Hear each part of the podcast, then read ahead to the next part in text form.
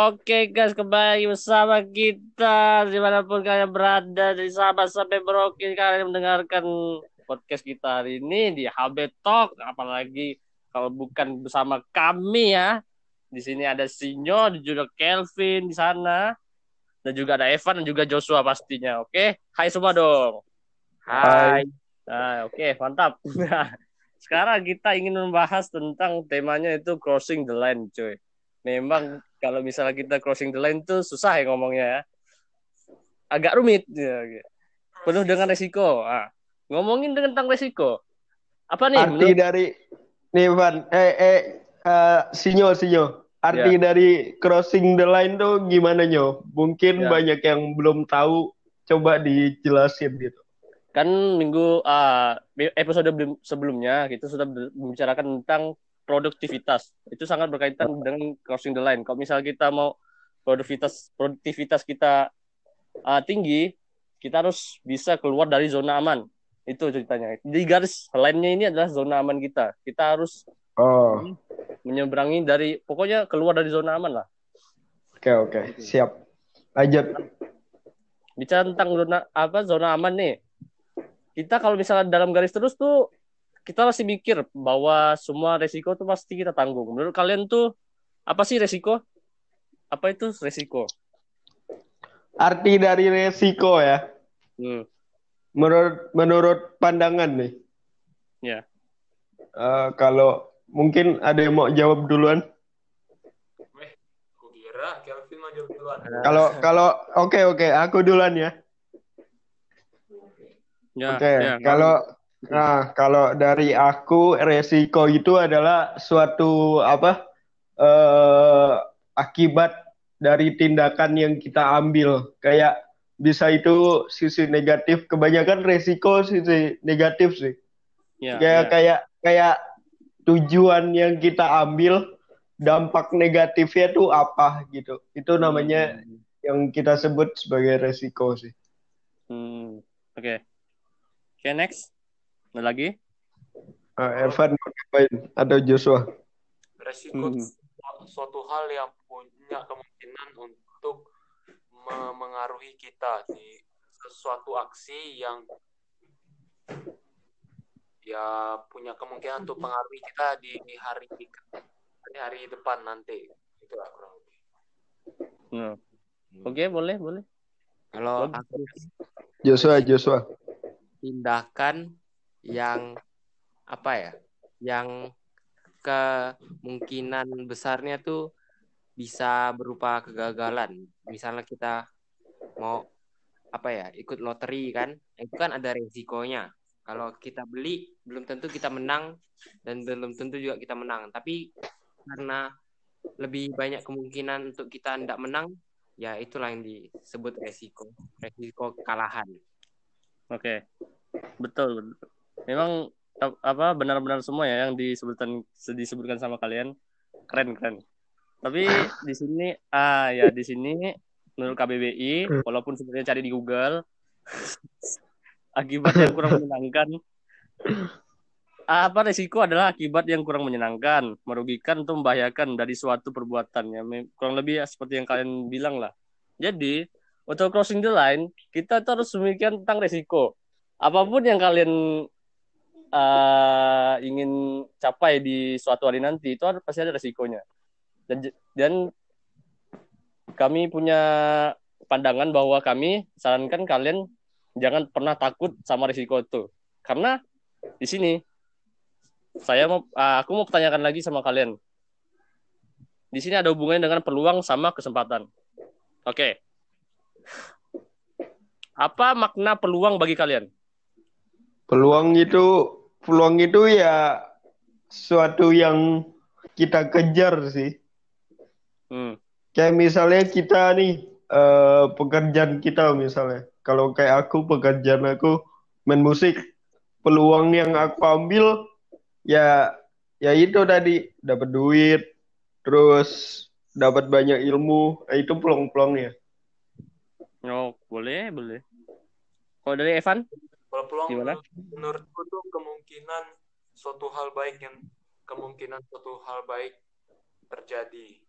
Ya kalau biasa peluang tuh disandingkan resiko jadi kayak antitesisnya resiko lah resiko kan uh, peluang sesuatu yang buruk eh kok peluang kemungkinan sesuatu yang buruk kalau peluang itu kemungkinan sesuatu yang baik Hmm. Jos, ada lagi Jos? setuju kayak Evan peluang Oh. sama resiko itu ada ikatannya meskipun berbeda sifatnya satu merugikan satu menguntungkan tuh tapi kedua-duanya tuh mem- mempunyai apa ya kemungkinan yang kecil Oke. Oke, bagus. Lanjut dari yang tadi, risiko itu pasti berhubungan dengan peluang, benar bukan? Karena Iya. peluang di KBBI itu merupakan ruang gerak baik yang konkret maupun yang abstrak yang memberikan kemungkinan untuk kita mencapai sesuatu itu ada ada kemungkinannya kita bakal kena risiko. Tapi di sini ada kesempatan. Kalian udah tahu pasti kesempatan itu apa ya, definisinya itu seperti apa. Nah, di sini kalian mungkin bisa takut untuk mengambil risiko, tapi sebenarnya peluang dan kesempatan yang kalian ambil itu ada di tangan kalian. Sebenarnya itu seperti itu. Nah, tentang itu, eh, apa tanggapan kalian tentang risiko yang diambil oleh masyarakat kita di saat pandemi ini? Mungkin banyak yang eh, tidak taat atau banyak yang melanggar atau mungkin ada sebagian orang yang menerapkan sistem-sistem sesuai dengan pemerintah atau ya menurut kalian gimana sih tanggapannya kalian tuh tentang risiko yang diambil masyarakat kita di saat pandemi? Eh, balik lagi dari masing-masing orang ya. Kalau misalnya yang diambil adalah misalnya kita harus keluar, padahal kan ada aturannya itu eh, waktu itu lockdown kan. Sekarang kan udah nggak ada lockdown, jadi eh, yang namanya sekarang kan mau ke new normal, ya kan? Hmm. Tergantung masing-masing orang ya kan. Ya. Dulu tuh orang keluar ada yang eh, mungkin cari duit, cari nafkah, untuk cari makan apa segala. Tapi ada juga yang untuk kesenangan pribadi dan itu yang sangat disayangkan ya kan. Ya, ya. Menurut aku ya eh, eh, tergantung masing-masing orang sih sekarang pemikirannya mau kayak gimana. Hmm. Betul, betul, betul. Nah, Mungkin- kalau gitu, Evan, Evan coba. Evan. Ah, kalau terkait dengan materi yang hari tentu aja ah, kalau orang itu ah, dia resikonya pasti berbeda karena Hmm. mungkin ada yang keluar karena mereka harus ada kerjaan dan mereka pakai masker atau ada yang keluar untuk nyantui habis itu nggak pakai masker nah itu pasti resikonya lebih besar Lebih tinggi, iya. Ya, ya. itu maksudnya terdampak COVID secara langsung. Oke. Ya, Jos, Joshua.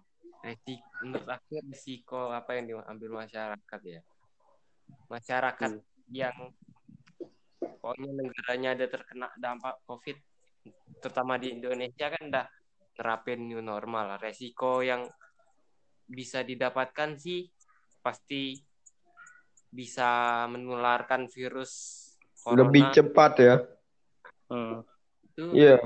Resiko yang paling parah sih soalnya kan kita nggak tahu juga ya kalau pakai masker atau apa pun kayak hand sanitizer Itu belum belum belum tentu 100% menjamin kau bakal terhindar sih menurut aku. Iya, tangan. apalagi kita juga nggak tahu ya kalau masih ada orang yang suka hangout gitu dekat-dekatan nggak jaga jarak itu lebih parah Iya. Dengan adanya nur- new normal kayak gini pasti bakalan banyak bertambah sih menurut aku. Karena kan tiap hari aja kita udah lihat seribu lebih seribu lebih.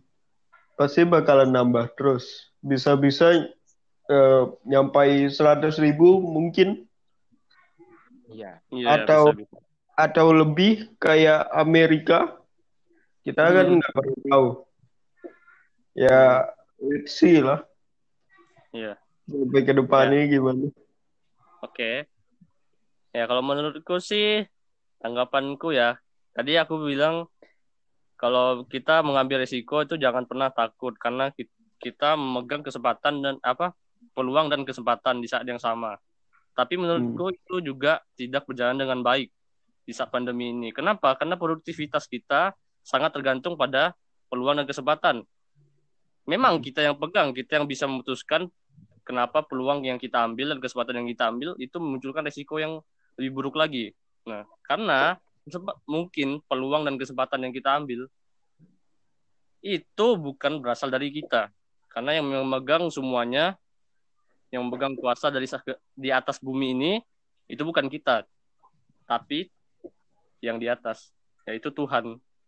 Karena bisa jadi peluang dan kesempatan nggak ada cuy karena bisa jadi yang yang akan kita dapatkan itu cuma resiko. Ya gitu aja. Menurutku. Jadi yeah. seproduktivitas apa kita tetap harus memandang yang namanya peluang kesempatan dan resiko itu. Makanya. Oh no.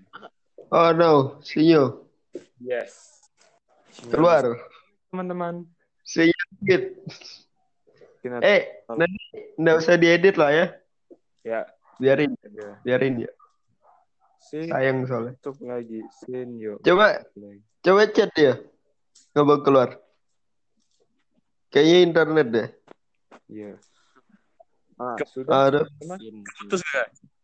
Iya. Wah. Wah, iya. Wah. Wah. Astaga koneksi Inter cacat sekali. Internet apa? Oh, lanjut lanjut. Tadi udah kan? Lanjut ya, lanjut lanjut. Oke. Okay. Yang tadi.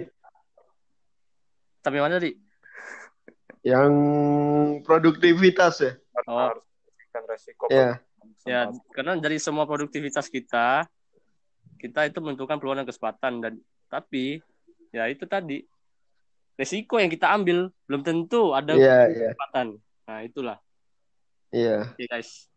Dan pertanyaan terakhir nih, menurut kalian kesempatan dan uh, peluang dan kesempatan yang diambil oleh kita kita ini anak-anak muda di masa produktivitas kita. Apakah menurut kalian sangat me memunculkan risiko atau mungkin akan membuat keadaan lebih baik lagi? Kalau dari aku sih tergantung kita memfilternya ya Ya. Misalnya kan di pandemi saat ini pasti kita semua kan di rumah, otomatis kan kita pasti ya kerjaan semua di rumah dan berkarya juga di rumah kan.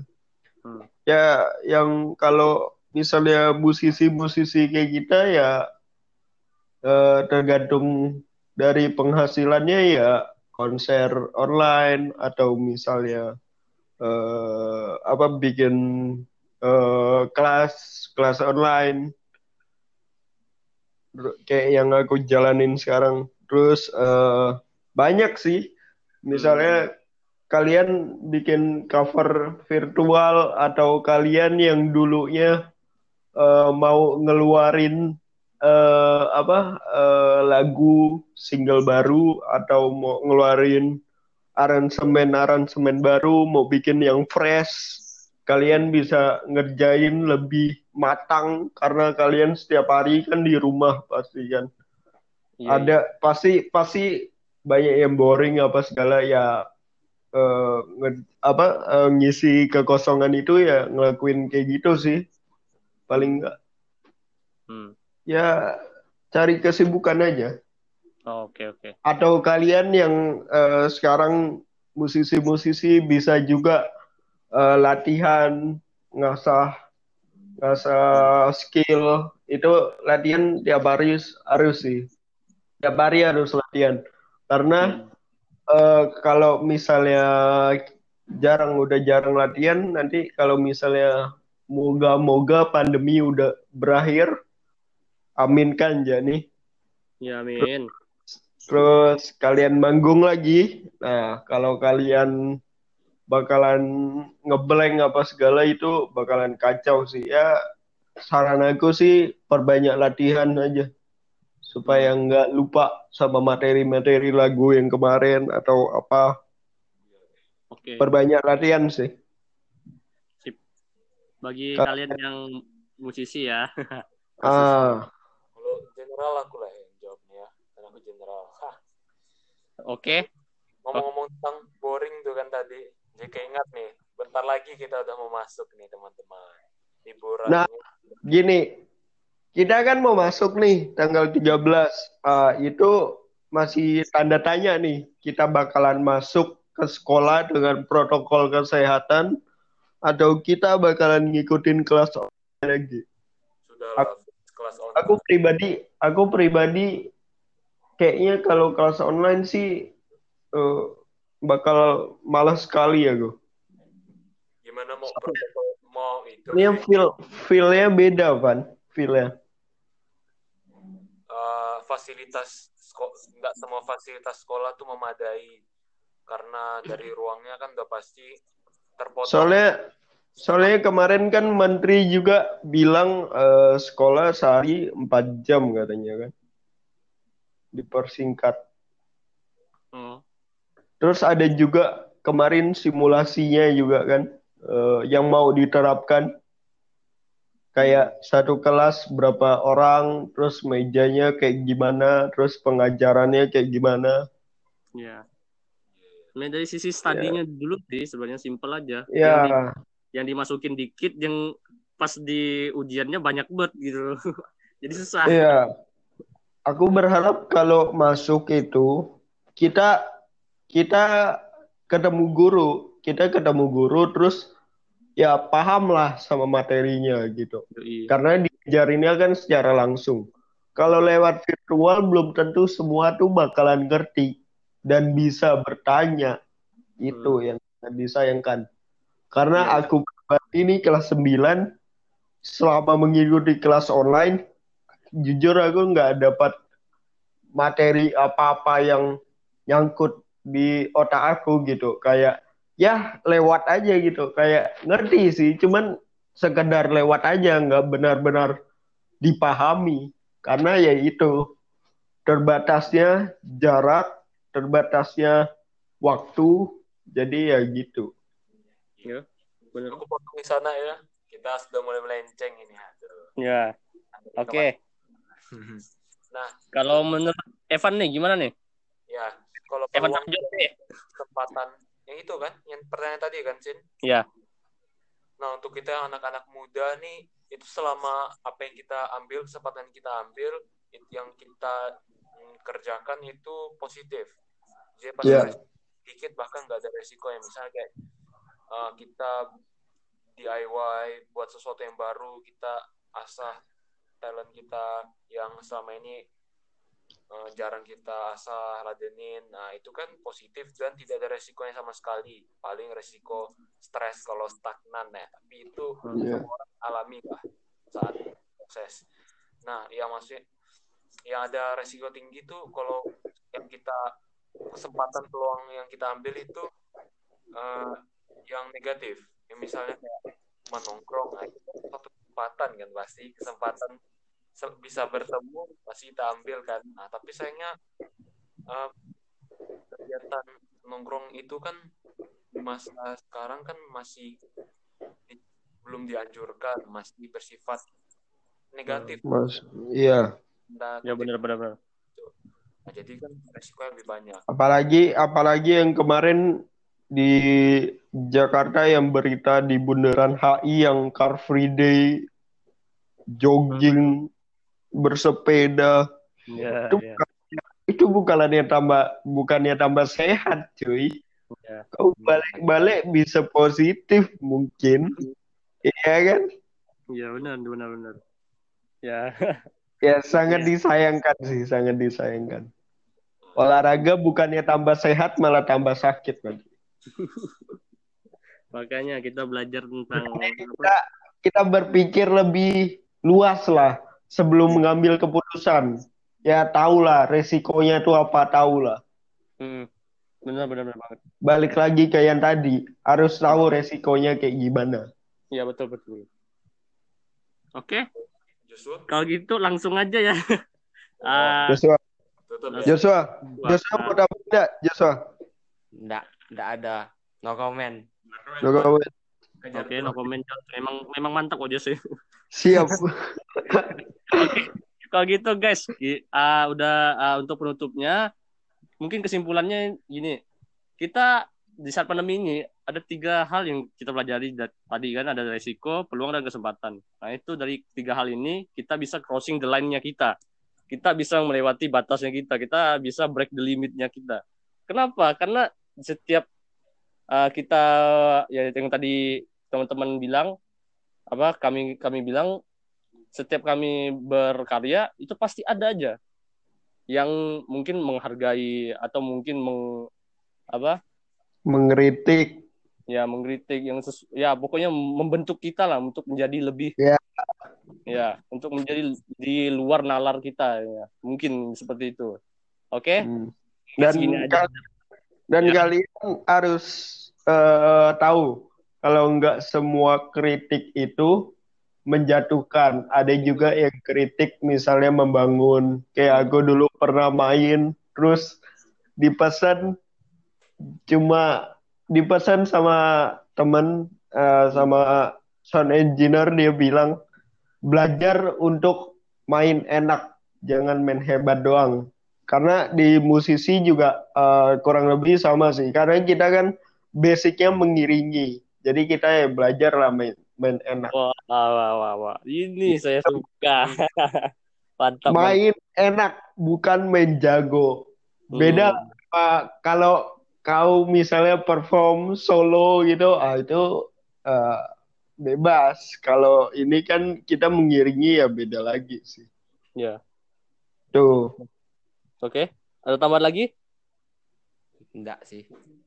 Oh. Oke, mungkin segitu aja dari podcast kita ya. Yang tadi Kelvin bilang itu sangat konkret banget dengan yang kita bahas ya. Mungkin dari bagi yang di bidang lain bisa diaplikasikan tentang tiga hal ini yang mungkin bisa kalian uh, lakukan di aktivitas sehari-hari kalian mungkin menjadi lebih produktif. Dan untuk kata penutupnya kami ucapkan God bless you dan bye-bye. Bye guys. bye guys